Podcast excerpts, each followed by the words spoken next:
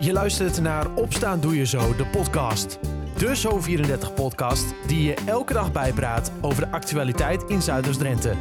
In een klein kwartier ben jij weer helemaal op de hoogte.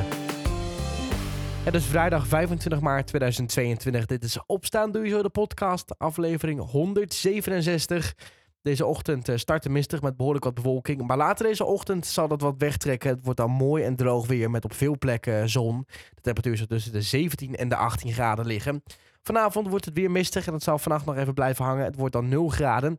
Het weekend verloopt droog en zonnig, maar toch gaat de temperatuur behoorlijk wat dalen. Het wordt dit weekend tussen de 11 en de 15 graden. Vandaag in de podcast hoor je Nicole Poede. Zij is namelijk genomineerd voor de Coiffura Awards. En dat is een belangrijke kappersprijs het laatste nieuws uit Zuidoost-Drenthe hoor je natuurlijk ook weer voorbij komen. Maar eerst ander nieuws. Woensdagavond is er een bus met de vluchtelingen van het Polen aangekomen in Emmen. Het gaat om een groep van 72 vrouwen, kinderen, 300, twee katten en een huisrat. Een groot deel van deze mensen is opgevangen in het voormalig Fletcher Hotel in Emmen en een deel op een locatie elders in Drenthe. Het gaat om een particulier initiatief. Twee ondernemers uit Emmen en een netwerk hebben namelijk ervoor gezorgd dat er een touringcar van Landingreizing richting Polen is gereden om mensen op te halen na een oproep te hebben gezien op LinkedIn van een collega met een roep om een hulp een week daarvoor. Anna had ik vanochtend aan de telefoon. Ja, hallo. Hallo. Ja, net als Antoon, hallo. Um, Jij hebt eh, de betrokken partijen inmiddels uh, allemaal gesproken. Uh, kan dat zomaar, mensen ophalen bij de grens van Polen? Nou ja, uh, als je het zo hoort, dan denk je misschien, oh ja, nou dat ga ik ook doen, wat een, hè, wat een goed idee. In ja. principe is het een idee, maar um, zo ging dat niet. um, de gemeente Emmen en de veiligheidsregio Drenthe, die raden dan ook sterk af om zomaar mensen op te halen van de grensstreek. Maar uh, bij deze specifieke groep ondernemers is het dus wel goed gegaan, want hun netwerk is zo groot en dus, nou ja, zij, zij weten dus ook zoveel. Ze zijn kundig en ze hebben de gemeente er van tevoren bij betrokken en de veiligheidsregio ook. Dus het is echt een, uh, een uh, bijzonder iets allemaal. Hoe, hebben ze, hoe is het allemaal geregeld dan? Hoe, hoe zijn deze ondernemers het wel gelukt? Uh, nou ja, ten eerste deze mannen, dat, het gaat om Rob en Frans Willem Wiggers. Ja. Dit zijn twee beroepen, zij zijn gespecialiseerd in het regelen van grote evenementen. En hun netwerk aan ondernemers, die heeft wat, daarom dus bijna alles in huis. Ze hadden bijvoorbeeld nou, afgelopen een intercontinentaal, een intercontinentaal evenement, zeg ik even verkeerd, maar dus ze, ze weten best veel en dat ging. Ja. Um, maar dat houdt dus ook in dat ze de eigenaar van Landingreizen bijvoorbeeld in hun netwerk hebben. En um, ze hadden daarom binnen een dag eigenlijk al met hem geregeld dat er een touringcar van zijn bedrijf de kant op zou gaan. Uh, en ook nog met zijn chauffeurs die de regio goed kennen. En ze hadden daar ook nog eens al het geld al in huis. Uh, door die andere ondernemers in hun groep. Ja, precies. En dan heb je ja, en dan heb je het ongeveer over 90 euro per persoon uh, wat dat vervoer kost. En uh, ze hoefden trouwens de huur van de bus niet te betalen, want nou, meneer Van Landingreizen die wilde, dat, uh, die, die wilde dat niet, die wilde ook helpen. Ah, mooi, ja. En, ja, alleen daarmee waren ze er nog niet, Kilian. want er blijkt dus nog veel meer wat geregeld moet worden als je deze mensen ophaalt. En het blijkt dat die vluchtelingen een geldig paspoort moeten hebben, willen ze goed opgevangen kunnen worden hier. Mm -hmm. Um, het bleek uh, nou, dus heel snel dat ze die touringbus uh, hadden. Dat, dat was op zich fantastisch. Alleen de mensen die de hulproep plaatsten, die hadden niet verwacht dat dat binnen een dag al zou zijn. Ja. Dus uh, zeiden, nou dat is leuk, maar ja, we hebben eigenlijk nog geen opvanglocatie als je ineens met een touringcar vol met mensen hier naartoe komt. En uh, nou ja, misschien verbaas je dit ook, Lilian, maar mensen aan de grensstreek, die zijn gevlucht, die staan er eigenlijk helemaal niet om te springen om naar Nederland te komen. Oh, dus die, die willen helemaal niet naar Nederland toe? Hoe, hoe kan dat dan? Nee. Ja, nou ja, in die oproep staat van, goh, hè, mensen zitten, slapen hier in de kou uh, hè, op, op zo'n noodopvanglocatie. Ja. Maar um, ja, het is een heel treffend voorbeeld. Stel hè, dat hier bij ons de oorlog uitbreekt en ja. we verwachten het niet. Stel dat gebeurt morgen en je, je, in alle uil, als je al geluk hebt, neem je je paspoort mee. uh, en nou, misschien een schouder onderbroek, ik weet het niet, ik roep maar wat. Maar ja. en, en vlucht naar de grens. En er komt ineens een, een touringcar uit, uh, uit Griekenland. en die zegt van nou, ga maar met ons mee. Wat zou jij dan doen? Ik bedoel, ik denk dan van, toch? Ja, je wil Nee, natuurlijk dan, dan, li- dan liever bij huis blijven of zo. Tenminste, di- dicht bij in de buurt bij huis. Ja, want je denkt van, oh, ik hoop dat het snel over is. En dan wil ik ook snel naar huis. En in hun geval ehm, hebben ze ook nog ja, hun man, hun zoon. Ja, in, in, hun geval zou jij niet eens mee mogen de grens over, dan zou je mee moeten zeggen, zeg maar. Ja. En dat hebben ook. Al, al hun uh, mannelijke familieleden zijn gebleven.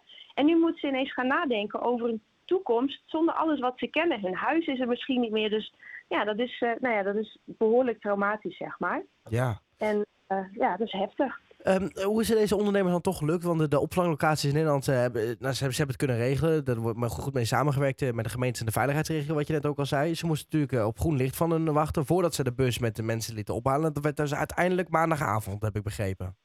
Ja, dat, uh, dat begrijp je me goed. Uh, en wat betreft de mensen die, uh, die nu hier zijn, dat is dankzij de ondernemers die de hulproep plaatsten. Okay. Dus de mensen die op LinkedIn hebben gevraagd van, goh, we hebben hulp nodig. Wat zij heel goed doen, is coördinatoren aan de grens laten rondlopen. In gele hesjes. Het is ineens een hele andere betekening van gele hesjes. ja. Maar de mensen ja, de mensen daar uh, die gaan langs die noodopvanglocaties en die vragen aan de vluchtelingen van, goh, willen jullie met ons mee? En dat is vaak voor het eerst dat zij uh, dan te horen dat, dat ze weer gaan nadenken over, oh jee, ja, we, we, ja, hier kunnen we niet blijven. Weet je, wat moeten we eigenlijk doen? Mm -hmm. Nou, en dan komen vragen van die vluchtelingen, die gaan dan, uh, ja, van jeetje, hoe worden we dan opgevangen in, in, in Nederland? waar, weet je, hoe ziet het eruit? Want de meeste mensen die kennen het niet. Die hebben daar nog nooit bij stilgestaan. En kunnen, we dit, kunnen onze kinderen er naar school? Kunnen we er werken? Ja. Nou, en deze mensen, die, die kunnen dat dan uitleggen. En uh, nou ja, op die manier, dus toen, toen deze groep ondernemers eindelijk het groene licht had van de veiligheidsregio en van de gemeente, toen is, zijn de coördinatoren daar op maandag aan het werk gegaan om langs die opvanglocaties te gaan en mensen dus te vragen of ze mee willen en uit te leggen wat ze konden verwachten. En um, ja, soms wilden ze mee en soms willen ze dat niet. En in dit geval is er dus een groep van 72 vrouwen en kinderen en, huis, en huisdieren ook nog. Uh, ja, de huisrat. ja, de huisrat inderdaad. Ja, uh, um, Anna, tot slot, is dit een eenmalige actie of uh, gaan er nog meer bussen die kant op? Ja, wat deze ondernemersgroep betreft is het zeker geen eenmalige actie. Ze hebben ze willen vandaag eigenlijk, hè, nu zouden ze nog wel een touringbus kunnen laten gaan rijden. Maar nou ja, dat weten we nu allemaal, zo werkt dat niet. Ja. Dus zij wachten op groen licht van de gemeente, van de veiligheidsregio, uh, dat er weer genoeg opvanglocaties zijn. Want zij willen, hè, dat is het belangrijkste, dat die mensen die komen, dat ze naar een betere omgeving komen hier.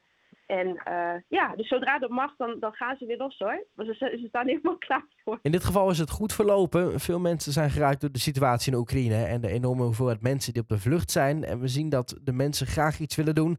Dat snappen we als gemeente heel goed, laten ze weten. Veiligheidsregio Drenthe raadt inmiddels het wel af om naar Oost-Europa te reizen om daar vluchtelingen op te halen. Omdat ze niet weten in welke situatie ze daar aantreffen en welke mensen je kan meenemen. Het hele verhaal kun je teruglezen in de app of op zo34.nl. Daar kun je ook altijd terecht voor het laatste nieuws uit de regio. In Wildlands in Emmen is gisteren de leeuwman Dudley overleden. Hij is bijna 16 jaar oud geworden, een hoge leeftijd voor leeuwen. De leeuw had afgelopen tijd slecht, ademde zwaar en verloor gewicht. Dit was aanleiding hem in het binnenverblijf te houden voor nadere observatie en behandeling. Helaas sloeg de medicatie niet aan en de prognose was dermate slecht dat besloten hem is in te slapen. De leeuwenman is voor sectie overgebracht naar de faculteit dierengeneeskunde in Utrecht. Zijn inwoners van de gemeente Emmen tevreden over de huidige openingstijden van de balie van het gemeentehuis? Of moeten deze openingstijden worden uitgebreid? Dit laat het klantcontactcentrum van de gemeente Emmen momenteel onderzoeken. Leden van het klantenpanel van de gemeente zijn per mail benaderd om hun wensen op dit terrein door te geven. Momenteel is de dienstverlening aan de balie open van maandag tot en met vrijdag van half negen tot half vijf en op donderdag van half negen tot zeven uur. Twee scooterdieven zijn er de nacht van woensdag op donderdag aangehouden in Emmen. Het tweetal schrok toen zij een agent tegenkwamen en hun vlucht liep niet goed af. De agent kwam de scooter tegen met het tweetal op de Nijbracht in Emmen.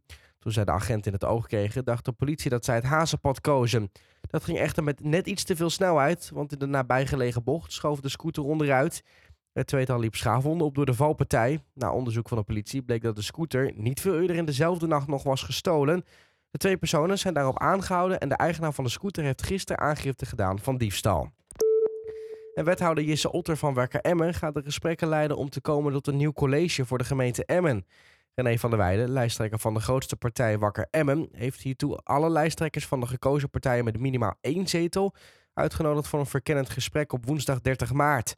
Begin april brengt wethouder Otter verslag uit aan de gemeenteraad over het verloop van deze gesprekken. De vergadering is dan openbaar en ook digitaal te bekijken. De datum en de tijdstip van deze bijeenkomst volgen later. Tot zover het laatste nieuws uit de regio. Voor meer nieuws ga je naar zo34.nl of download je de gratis Zo34-app. Dan gaan we naar Klazineveen. Daar is Nicole Poeder genomineerd voor een hele belangrijke kappersprijs. Ik had haar vanochtend zelf aan de telefoon. Hey, goedemorgen. Um, ja, ik, eh, laten we alvast bij het begin beginnen. Ik uh, ben niet zo heel erg thuis in deze, deze uh, kappersbranche. Hoe belangrijk is deze prijs voor in Nederland? Ja, deze prijs is onder de kappers gewoon echt enorm belangrijk. Het is een eerbetoon aan ja, al het mooie werk wat we eigenlijk maken. Ja. Um, het is ook gewoon een opsteken, zeg maar, omdat kappers toch enigszins ook wel een beetje underdogs uh, soms zijn. Dus ja, het is gewoon echt om onszelf te laten zien van, nou ja, wat hebben we nu eigenlijk in ons mars en hoeveel talent zit er nu eigenlijk in Nederland? Um, ja, en tegenwoordig, we mogen het echt wel gewoon vergelijken met de Grammys, maar dan onder de kappers. Uh. Wauw. Ja. En daar ben, je, daar ben jij inderdaad uh, uit genomineerd. Drie keer ben je genomineerd, toch? Ja, klopt. Ik ben dit jaar drie keer genomineerd. Uh, ik heb meegedaan aan de categorie voor dames. En uh, naast dames ben ik nog genomineerd voor pers. Uh, dat heeft de Nederlandse persjury heeft dat uitgeroepen, zeg maar, tot de top 10. Ja. En daarnaast ben ik ook nog genomineerd voor de Consumer Award. En de Consumer Award kunnen mensen ook nog eens op stemmen. Okay. Uh, dus ja, drie keer. Dus dat is heel bijzonder dit jaar. Ja, um, ik vraag me altijd af, uh, moet jij als je zeg maar, genomineerd wordt, moet je dan een mooie foto maken van iets wat jij, wat jij hebt gemaakt en dan, dan dat opsturen dat dat wordt uh, gedaan? Of moet je het live doen? Hoe moet ik het voor me zien? Uh, voor de Corvure Award, uh, dan maken we inderdaad een, uh, een serie. een serie van vier foto's. Deze moeten we inzenden. Ehm, nou ja, goed. En er komen echt een topteam aan te pas. topfotografen, visagisten, stylisten. Er wordt echt gewoon een heel team verzameld. modellen worden geboekt via een modellenbureau. Dus het, wow. ja, het gaat echt heel professioneel aan toe. Ja, Knap zeg. Ja, en, en, het wordt ook groots aangepakt, want op 15 mei is de, is de uitreiking in Studio 21 in Hilversum. Dionne Staks die presenteert het onder andere. Dus het, het, is wel inderdaad echt heel belangrijk. Het is inderdaad heel erg belangrijk. Er zijn ook uh, menige bekende Nederlanders aanwezig. En ja, het is gewoon een heel groot gala-event waar dan de uitreiking is. Um, ja, en dat, ieder jaar maken ze weer opnieuw een feestje van. heb je hem al een keertje eerder gewonnen? Ik heb hem in 2010 een keer eerder gewonnen. En daarna, ik doe nu 11 jaar zelf mee. Um, ik denk dat ik nu negen, negen keer genomineerd ben. En waarvan één keer gewonnen en meerdere keren tweede of derde plaats behaald. Wauw, knap hoor. En wat, wat, ja, wat, wat, wat, vind je het leukste aan, aan jouw kapperswerk? Want je hebt natuurlijk een heleboel dingen. Je kan natuurlijk kleuren, knippen, dat soort dingen. Wat, wat vind jij het leukste? Uh, ja, ik vind het gewoon altijd het mooiste om, uh, om het mooiste uit de mens zeg maar, te halen. Ik zie mijn vak gewoon echt als een, nou ja, als een artiest. Dus echt als een beeldhouwer. En uh, om te kijken van, nou, wat past nu echt bij iemand? En hoe voeg je iets extra's toe waardoor je iemand nog mooier kan maken dan wat hij al is? Ja. Wow. En dat is wel echt mijn, ja, dat is wel echt mijn, mijn drive, zeg maar. Ja, maar stel je voor, je, je, je wint de, de vijftiende, je, je zit daar in Hilversum en je krijgt horen dat, dat jij van, van tenminste een van die drie waar je uit genomineerd bent, tenminste eentje wint. Wat, wat win je dan? Uh, dan win je een award, dus dat is een heel mooi beeldje. Ja. Um, ja, en meestal dan, dan erachter vandaan, zeg maar, komt ook wel vaak meerdere dingen dat je uitgenodigd wordt voor bepaalde opdrachten of uh, events, noem maar op. En het is toch ook wel weer een eerbetoon aan jezelf dat je, nou ja, dat toch weer wat hebt gewonnen. Uh, en daarnaast gaan we meestal nog op reis naar Londen toe om bij de British Hairdressing Awards aanwezig te zijn. En dat is dan weer de Engelse versie zeg maar, van de coiffure award in Nederland. Maar kun je daar dan ook weer voor genomineerd worden als je zeg maar, de winnaar bent in Nederland? Nee, nee. Want uh, zoals nu is het niet alleen uh, gejureerd door de Nederlandse vakjury, maar ook door de Engelse vakjury. Dus het is eerst in Nederland gejureerd en daarna hebben ze alle uh, foto's meegenomen naar uh, Londen. En in Londen is het nogmaals een keer gejureerd. En deze punten zijn bij elkaar opgeteld. En okay. zo zijn ze tot een top 10 gekomen. Dus het is niet, eigenlijk niet alleen uh, nationaal, maar ook internationaal. Ja, super vet. En ja. waar letten ze dan vooral op? Het is eigenlijk een heel divers team. Het is een team wat bestaat uit kappers, maar ook gewoon qua styling, visagie, gewoon eigenlijk het hele totaalplaatje. Um, ja, en deze bedenk je dan natuurlijk ook zelf en samen met je team wat je hebt samengevoegd. Dus het is gewoon, het is inderdaad de creativiteit die je neerzet. Ja. Ehm, de koek zelf, wat je hebt gedaan, de textuur wat je hebt gebruikt. Dus eigenlijk alles met elkaar. En waarom moet jij dan winnen? Waar ik moet winnen? Nou ja, goed. Ik, ik, ik heb mezelf in de afgelopen jaren uh, nou ja, best wel hard zeg maar, mezelf gewerkt om gewoon een hele goede kapper te worden. En uh, het is voor mij zelf wel een, nou ja, een, een extraatje zeg maar, om deze prijs te winnen. En dat het ook wel iets bewijst dat je gewoon op een goede weg bent. Ja, logisch. En uh, tot slot nog, jij zei net van je kan ook nog, uh, je hebt ook nog genomineerd in de, de Consumer Awards, waar je dan uiteindelijk op kan stemmen. Ik ben natuurlijk wel benieuwd, als ik wil stemmen, waar kan ik dan naartoe? Ja, op stemmen kan op uh, www.coiffure.nl slash stem en win. En dan foto nummer 16. Foto nummer 16. Nou, Nicole, ik ga zeker op je stemmen. Helemaal goed, hey, dankjewel. Mocht je nog willen stemmen, dat kan. www.corfureaward.nl slash stem en win. En dan op foto nummer 16 moet je op stemmen. Stemmen kan tot en met 5 mei. Tot zover. Opstaan doe je zo de podcast van vrijdag 25 maart 2022. Ik wens je een fijne dag, een fijn weekend en tot maandag.